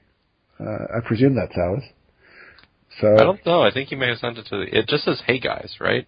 Like Yeah. Dina is on the cast, so we're not all guys. so this was clearly sent to Planeswalkers Asylum then. That that is a podcast of all guys. Limited resources, maybe. I don't know. Uh, I don't know. Like, have you seen Jon Loucks in person? He's pretty dreamy. Well then, Yeah. Does that does that disqualify him from being a guy? No, shut up. I'm, I'm Go away. confused on that point. He is a handsome man. He is a very handsome man. So is Marshall. Marshall's very tall. Thank you. That probably could get more awkward, but don't. I try. think we should describe more people in the magic community instead of talking Alexander. I personally enjoy. Jack Lacroix has a massive neck beard. hmm And a purple jacket. It's actually just uh, his neck beard that he's woven into a jacket and diaper. That's a, okay then. Excellent idea. So it seems like this guy has sent us in a Simic deck. with Some very interesting choices, I'm really liking it. But he, he seems to be a it, bit budget restrained. Is it actually Simic, or does it splash red and uh, white? No, this one is actually Simic. So he's got four Young Wolf, four Experiment One, three Ulvenwald Tracker, four Strangleroot Geist, four Zameck Guildmage, four Predator Ooze, 4 Wolfir Avenger, 3 Yeva Nature's Herald, 4 Simic Charm, 1 Ranger's Guile, 2 Pit Fight, and then 4 Breeding Pool, 4 Hinterland Harbor, 4 Simic Guild Gate, 9 Forest, 2 Island. He's really worried about its colors, huh? Yeah, and his board, he's got 3 Ground Seal, a Bramble Crush, one of my favorite cards, 1 Witchbane Orb, just picked up a 4 one of those, Curse of Echoes, Wolfir Silverheart, Ulvenwald Tracker, Triumph of Ferocity, Pithing Needle, more Ranger's Guile, and a Naturalize. Yeah, Triumph of Ferocity is a really, really good card. Yes. It's also a very controversial card, but I don't think we need to get into that again. Yeah, green cards always are though. If they're playable or not, usually no is the answer. Green is the worst color of Magic. Um, go away. Are you like Boros, Chris? I am Boros. So, okay, here's the thing. I find that people run Young Wolf a lot when they're new to making decks. It's the Um, one one. It was a two two. Yeah, it's the one one with Undying. I Yes. I believe in this particular instance, he is using it to be cheaty with Zameck Guildmage, similar to Strangleroot Geist. Yeah. It's got the whole plus one counters thing. Yeah, he he wants to draw cards. Which, I mean, that's a perfectly admirable desire. No, it's not. It's something blue mages do. Exactly, which is hot.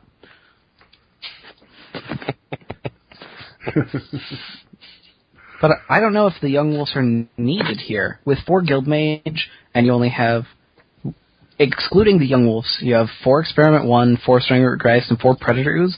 All of those cards make 1-1 counters by themselves. Plus, Guildmage actually produces counters if you have some spare mana to play around with. Young Wolves may just not be doing enough. Yeah, I can certainly agree with that. If you want to do something with counters, uh, might I suggest one of my favorite cards and the most underplayed, Champion of Lambholt. Oh, that's sweet. Yeah. Which will trigger every time something undies, don't forget. I mean, if we're cutting Young Wolves for champions, though, the Undying is less relevant. But stronger guys can die forever. What about Yeah. uh, Biomancer? Ooh, Yeah, now that ooh. I like. No, you're being disgusting. Just stop it. That You're a horrible person. I am a horrible person. But yes, I do like that a lot. yeah, that's And technology. also, I mean, he's only two colors, so if he's focusing on all these creatures that do their own plus one countering, um, small black splash for Corpsejack Menace. I know He the did blood mention deck that- we talked about a few weeks ago. I'm about to start trying that on in it. Instead, Yeah. let's go crazier and small black splash for undying evil. Uh, we might be going a little too far there. There are a couple of blue und- uh, undying creatures. There's that uh, that Geist. Um, Yeah, the It can only block creatures with flying, though. I don't care. It's huge. Isn't it like a three three for three? Yeah, I think so. Storm Stormbound Bound guys. Geist. That's the one. Is it? Let me just look that up. I think it's a three three for three. None of us know what limited magic cards from two sets or three sets ago do. I think it is Stormbound Geist. Yeah, it is Stormbound Geist for sure. I just can't remember the power. I think it's a two-two. It's a two-two flyer for one and two blue. with Undying. Yes, That seems fine. you and I Eh. have different definitions of fine. Yeah, I'm gonna go with Travis on this one. That sounds unexciting. Th- that's part of that whole pushing a theme too far idea you were talking about earlier. Could play To be fair, I did think it was a three three. If it was a three three, it would be like Vorapede? It would already be being played. Vorapede. I like. Yeah. Hey, that card's still a card. Yeah. Was it five four vigilant trample? I don't, I don't know if it has vigilance, but Oh, it, it has vigilance, just Oh. to you know, uh-uh, use The Rubbins. more. Yeah, that's one of those. Okay, let's just throw a random ability on it to make it look a little bit cooler. You, I, I thoroughly expect it to have haste instead of vigilance. Yeah, five four vigilant Oh. trample for green three three green and two, so GGG two. Gi- giving it vigilance makes it much better than haste. I think I like that quite over the annoying. Yeva. Although, I mean, I can see where he has Yeva. It allows him to evolve Experiment 1 at instant speed.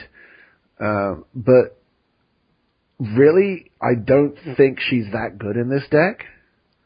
She may be a good sideboard card. Yeah. I think you just want like to go with the fat beats. And I also like Shambleshark in this deck.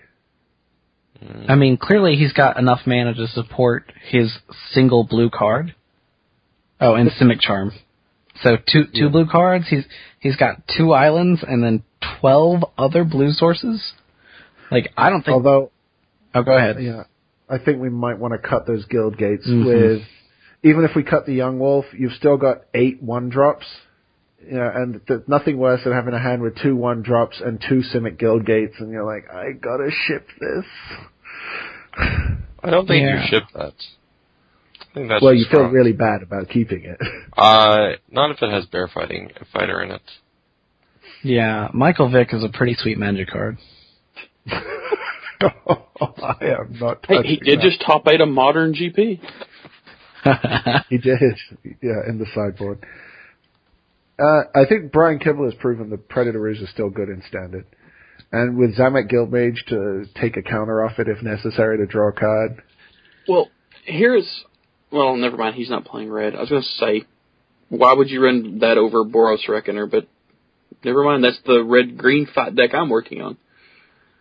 It's like Travis I also- understand. This deck is Simic. Stop adding colors. I was think, just thinking about Biomancer, and it does have negative synergy with Strangleroot Geist. The more I think about it, the more I want to keep Young Wolf in this deck. I don't like it. Uh, I mean, I would almost rather run an, a mana elf over it, so you can hit the turn two Predator Ooze, or so you can start activating Zameck Guildmage's ability relevantly earlier. I mean, Yeah. uh, best case, its a best case scenario isn't good enough to warrant it. I don't think. Okay. I, I just want more Undying. I mean, Vorapede I think is a good call, but I love the Undying interaction. And I thought for sure there was another blue Undying creature, apart There from is. Mind Crusher. There's Relentless Skaabs. What about Gyre Sage? Does he Uh, enough? I mean, need for an, a mana boost, or does his curve out enough to warrant the I think I played Fathom Mage over Gyre Sage. Ooh. Fathom Mage That's gets a- the colors. Every single creature in this deck evolves it. Actually, that's not true. Predator Ooze doesn't. And the one drops. Uh, Like, it the- does if you have a Zameck Guildmage in play. Fair enough. So you definitely have the counter interaction, plus you're drawing some extra cards to just power them out, right? And if you're Plus- playing essentially a deck that deals with a whole lot of undying, then wraths aren't the biggest, uh, aren't a big issue. Yeah. And plus, being able to remove the counters from Fathom Mage to draw cards, and then cast a creature and draw more cards. Yeah, I'm okay with that. Yeah, that, that's it. That seems like something I wouldn't mind doing. Seems like Sam has disappeared off the face of the internet, so we can't get his uh, input on this. So let's see. Simic Charmarine, it seems fine. I love the pit fight in here as well. Instant speed fight, especially with uh, Vorapede in the deck, is just really good. And his board seems to be really well thought out as well. Yeah, I don't like it. Yeah, I like the fact into a this- sideboard. You just you just jam cards into a sideboard. Come on, everyone knows that. I like the fact that this listener email does include his rationales for cards in the sideboard. Like he put three ground seal because he believes that um, it does just as good as um, rest in peace against the Humanimator decks, but it also cantrips. Except it doesn't because they can still hard cast the angel, and hard casting an angel is just really good anyway. But now I can see I can see what you're saying. Right, but like the other thing is, rest in peace is more of a, a stopgap solution, right? For decks that want to prolong the game. You know, this is just kind of like if I put this, you know, I have bigger creatures that are going to beat down sooner. So yeah, you can have your angel, but um, it's gonna it's gonna take you a while to be able to cast that angel. So that'll buy him enough turns to win. So I like ground seal. Yeah, Sam, we decided Fathom Mage needs to go in this deck. Ooh, that's sweet. Yes, Over do that. Wait, does that does that cost four? It does cost four. Isn't it a one one? It is a one-one.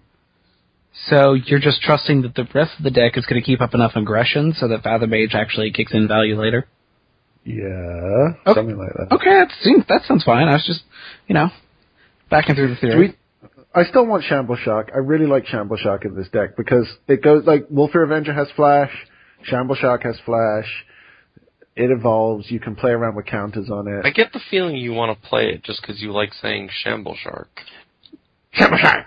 Why not just play Crocanura Oh no, no, hold on, or Elusive? hold on. Uh, Travis, I don't know if you know that that's the best card that they've ever printed, and it actually has been banned Oh, in all formats.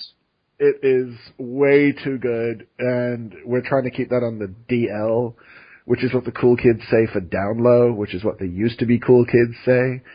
So what just- card is this? Crocanura. That's not real, right? You're making this up. It's a crocodile frog. How can you argue with a crocodile frog? Uh, Hashtag Crocanura OP. well, I, if hashtags are involved, clearly I'm in the wrong. Obviously. But yeah, th this is uh, this is clearly a joke. Um, You shouldn't have told him that. I want to see how long it took before he got it. pretty sure he was, He was humoring. what us. am I doing on this show? Time That's to exactly- fire my agent. awesome stuff. My agent is Chris Lansdale. I can't fire Chris Lansdale. Oh, I'm so sorry for you. Uh, yeah. You got me this gig, right? hey, I will promote anything that I think is quality. He's gonna promote stuff that even if it's not quality, he's everywhere. Really, like Yeah, if that- you look if you look behind you right now, he's there. Oh, I knew. Yeah, he felt it. Uh, like I said earlier on Twitter, there is no truth to the rumor that I built a cube just so I could go on Cube podcasts. Okay, uh, seriously though, you haven't been, right? That is pretty much the only one I haven't been on. my goal Seriously though. is to ju- just be the slightly more offensive Chris Lansdale. Mission accomplished. Well, no, you haven't been on anywhere near as many podcasts. I know this is like my my third, I think. I was on Brainstorm Brewery, and you guys, so two two podcasts. Um, and your own, of course. Well, yeah, but those don't count. That's Like, I could just me. keep making, I could just keep making podcasts. I'm pretty sure that's what Chris does already. He, he like direct messages people on Twitter. Hey, I've got a good idea for a show. You want to do like five shows and invite me on? That's never really happened. Um, Once. recently. Yeah, so so if we missed your deck this week, fear not, we may get to it next week. Uh, however, we do try to keep these podcasts to a reasonable length so as to not drive you nuts hearing our voice all day. More importantly, though, is if you send in a deck list that, uh, and I know there's one of the deck lists here that I quite liked. Uh, it's quite possible it shows up on our stream. Our stream? Our stream. Uh, Wow. so th- there wasn't one. la- We're gonna, we're gonna definitely uh, for the people that have seen it so far. There was one or few, you know, technical difficulties, but hopefully, uh, well, not hopefully, we will by this weekend sort everything out, and you'll be able to catch it uh, each and every Tuesday. So we're gonna have some of our own brews and some of the brews that you send in. So if you want to, you know, see your deck actually in action and be able, uh, and have us give you real time feedback, uh, you know, send in some ideas and check out the stream at uh, twitch.tv uh, slash Slash. uh, horde underscore of underscore notions. I'm gonna troll Also, you guys so hard. Good. Go for it. Also, I don't think One- you can beat out Joshua Lemish for trolling us, but you can certainly try. I love you, Josh. One- One other thing we're going to start doing again is uh, doing Gavin's challenge on the show each week from his article. He didn't have one this week, so we couldn't do it, but uh, we will be getting back to doing that. And uh, we've got some other projects in the works. We're working on a couple of things, uh, some partnerships possibly going forward. So keep your eyes open and your ears. It's exciting. It is very exciting. Even if I'm very sad the modern season's over, I need something to keep my time busy. And this is it. Gonna be it.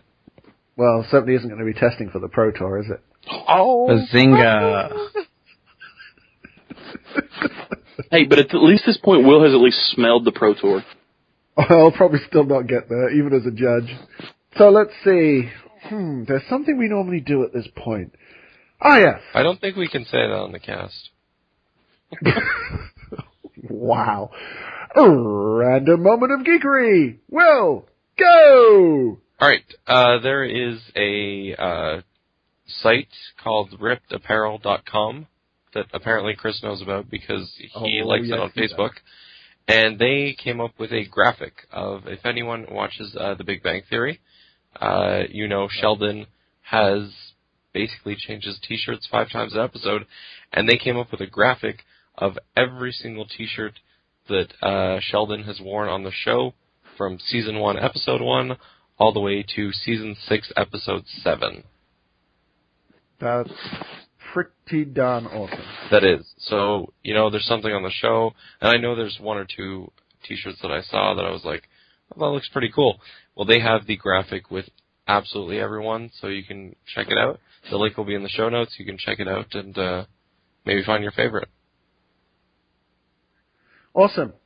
I love Ripped Apparel. I've got at least three shirts from them. And I don't normally spend money on stuff like that, but Oh, Travis also likes them on Facebook. Yes. he does now. Copycat. And does, so does Adina. Don't you remember, like, 12 episodes ago, we discussed them extensively because you guys almost got me divorced? Um, I one don't listen to you talk in general, and two, you know, you're you're an Alabama fan, so you know, just just not good. And so's your wife. So I I hold secret animosity towards. But you're an LSU fan. Yeah, because they play in Death Valley. How is that not the greatest name ever? But Death Valley's in Arizona. There are lots of ways it's not the greatest name ever. It's not Sam to start with. Yeah, really. Who's Sam? Sam I am. He Daggers. likes green eggs and ham. You know, I've never heard that. That's new and original. That's me. I like the classics. All right, enough of that. Travis, moment of geekery, sir. My moment of geekery is, let me pull up the picture. Star Wars lightsaber popsicles. I saw They that. are some uh, ice cube trays with uh, lightsaber handles for popsicles. So put your favorite fruit juice in and pull out a popsicle. Yeah. That sounds awesome. I would I eat think- snot out of them. Yeah. Well, if they've got snot in them, I don't think I want them. Oh, you and your prudish ways. Uh, huh. I have a Yeah. second one. Yeah. Uh, on uh, Twitter, someone made a Twitter account for Big Ben. It's at big underscore Ben underscore clock. okay. And every single tweet is pretty much the same. Uh, it's uh, different. Uh, num- it's a different number of the word bong. So the first one is bong. The second one is bong, bong, bong, bong. The third one is bong, bong, bong, bong, bong, bong. Fourth one is bong, bong. Oh dear it's, God. it's 100% stupid, yet I'm I'm finding great amusement in it. Also, it's terrible because Big Ben is not a clock. It's a clock tower. It's a bell, actually. There's a clock on the tower. Yes, but it's not called Big Ben. Big Ben is the name of the bell. Get your British passport reactivated, and then you can electro us on British stuff. Okay. You need to go away now. Uh, Sam, do you have a moment of geekery? I do. Okay, so this is less moment and more a little longer, but when I read this article, like, I think a month ago, I was like, if I'm ever on Horde of Notions, I'm totally, totally using this as my moment. And it's about some guy who created a copy of Minecraft on just a USB drive, and it's, you play until you die and then pass on the mic, the USB drive, and the article is really quite fascinating about how he did everything and like if I had a chance to make everyone read an article, this would be it. So you should go read this thing. Minecraft. That's that game my son keeps talking about, trying to get me to play. Yeah, it's it's Legos but for adults. Neat. So, Wait, wait, wait, wait, wait. You're saying Legos aren't for adults? Oh, it's Legos for adults who like computers. It's, it's okay. digital Legos. There we go. which are the best type of Legos because you don't have to step on them Yes. when your kids leave them on the carpet. So for my moment of geekery, I put this on Twitter the other day, but I don't know how many of you saw it since our listenership is about one thirty, uh, one, is about 30 times as many as our Twitter followers. Uh, Um, it's not mine. My tw- it's about No, like 600 times podcast. my Twitter followers. for the podcast, I mean. Oh, okay. There is a song by Judas Priest called Hellrider, which I only just discovered and I sent to Will, and I believe his exact reaction was, how is this a thing and how has it not been brought up yet? It's true. And then I listened to it, and I was like, meh. The fact that it's called Hellrider is interesting, but that's about it. It's a good song. Not my cup of tea. I'll, I'll listen to some Britney Spears over that any day, any day of the week. Yes, always Britney Spears. What about Taylor Swift?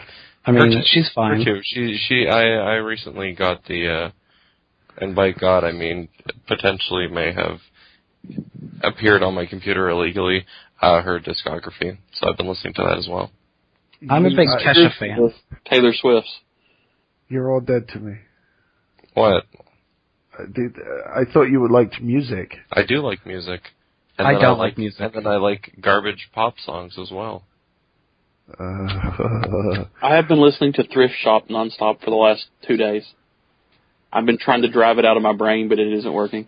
Oh, this is a good. you know what song gets stuck in my brain every time I accidentally hear it? Moves Like Jagger.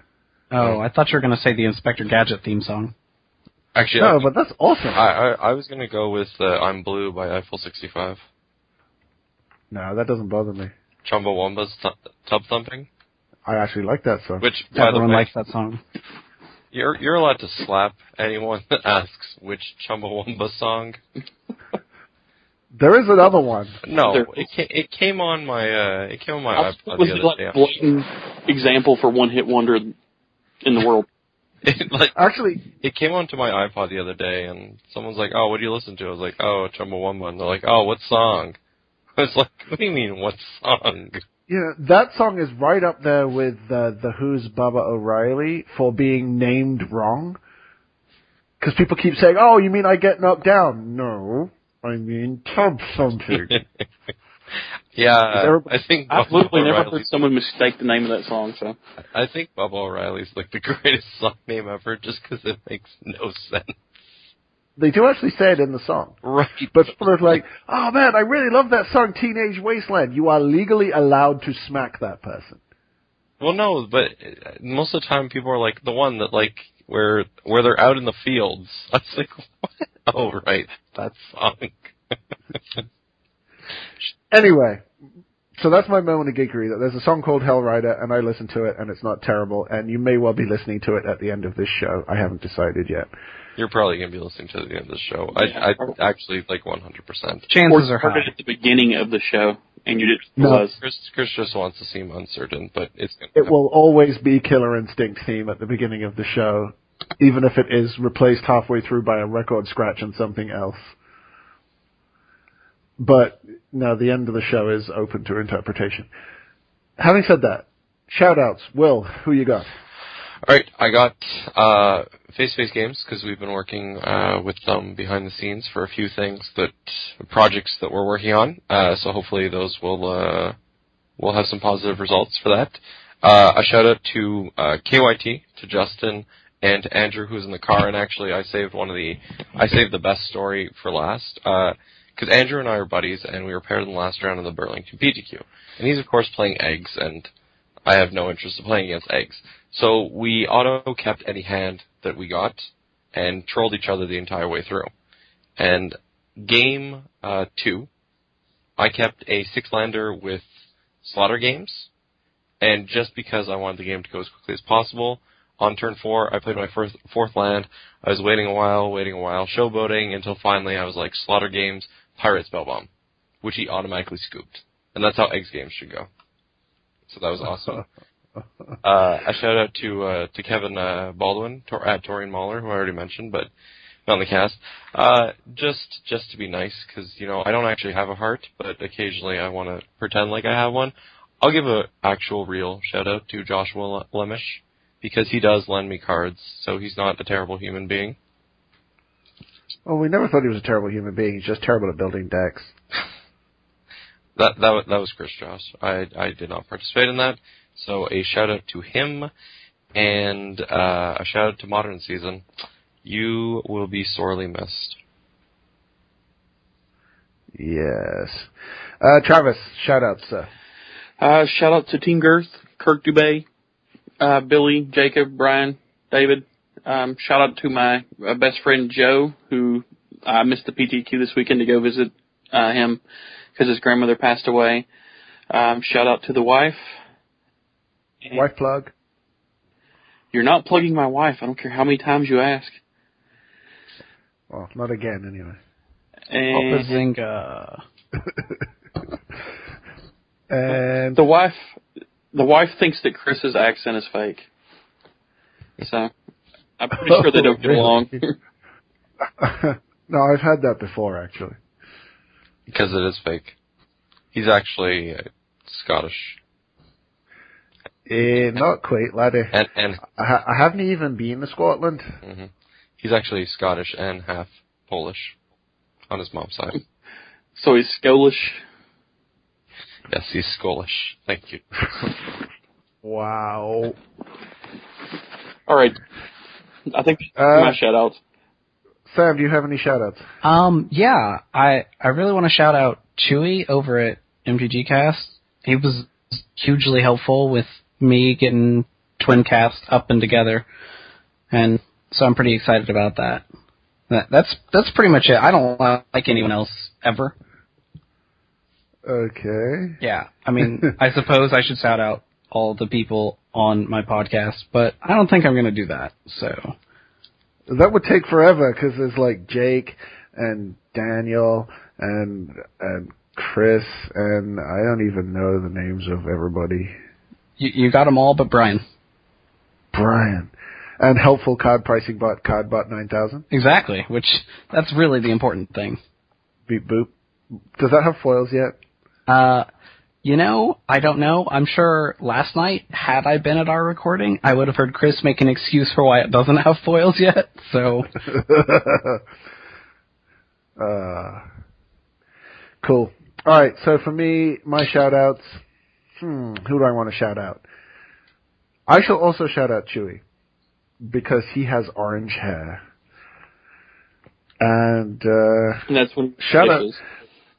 shout out to my real estate agent. Yeah, that's a thing. Uh, shout out to Carlos, who seems to be back on the Twitter machine.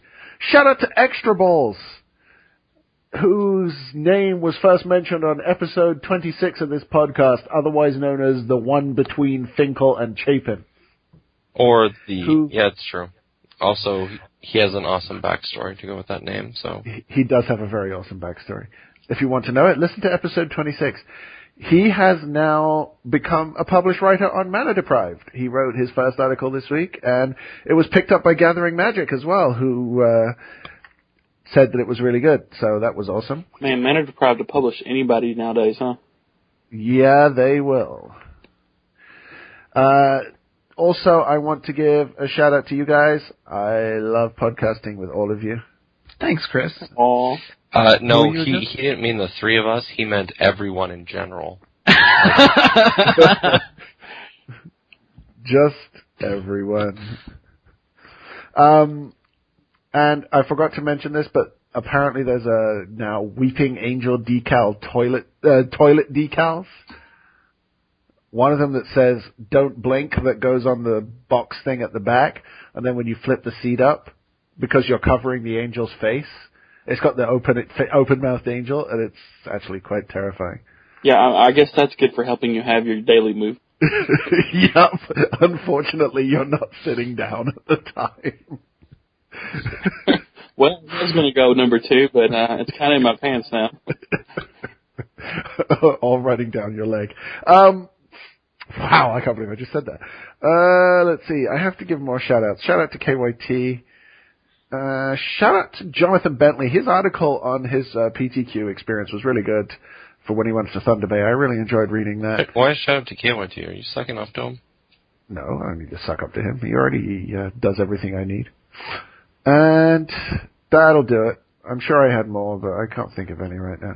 Oh yeah, all right. Shout out to Cranny, Matt Cranstuber, and uh, Usman the Rad, and uh, Norbert88, who've been helping me put together my cube and giving me some tips on it. Also, the Cube Miser on Twitter has been uh, giving me some hints as well. Really looking forward to getting that put together. It kind of daunted me today when I realized I had to go and buy 620 sleeves. That's a lot of sleeves. That is, Just find uh, a bulk on eBay. Yeah, that's um, a possibility. I haven't decided which ones I'm going for yet. I have 300 purple dragon sleeves, so I might just get 300 more And then and just save some money that way. I suppose. yeah, You know, I think what we should do is you should say which kind of sleeves you want.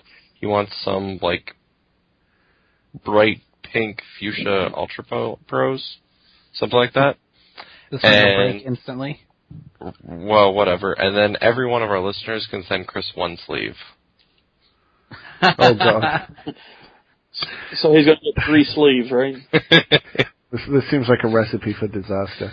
no, a recipe for disaster would be sending Chris uh, one sleeve with one card in it, and everyone that he receives has to make up his cube. Oh, I might actually do that. hashtag community cube. Yeah, that actually seems like a good idea. now Will's like, why didn't I think of that for me?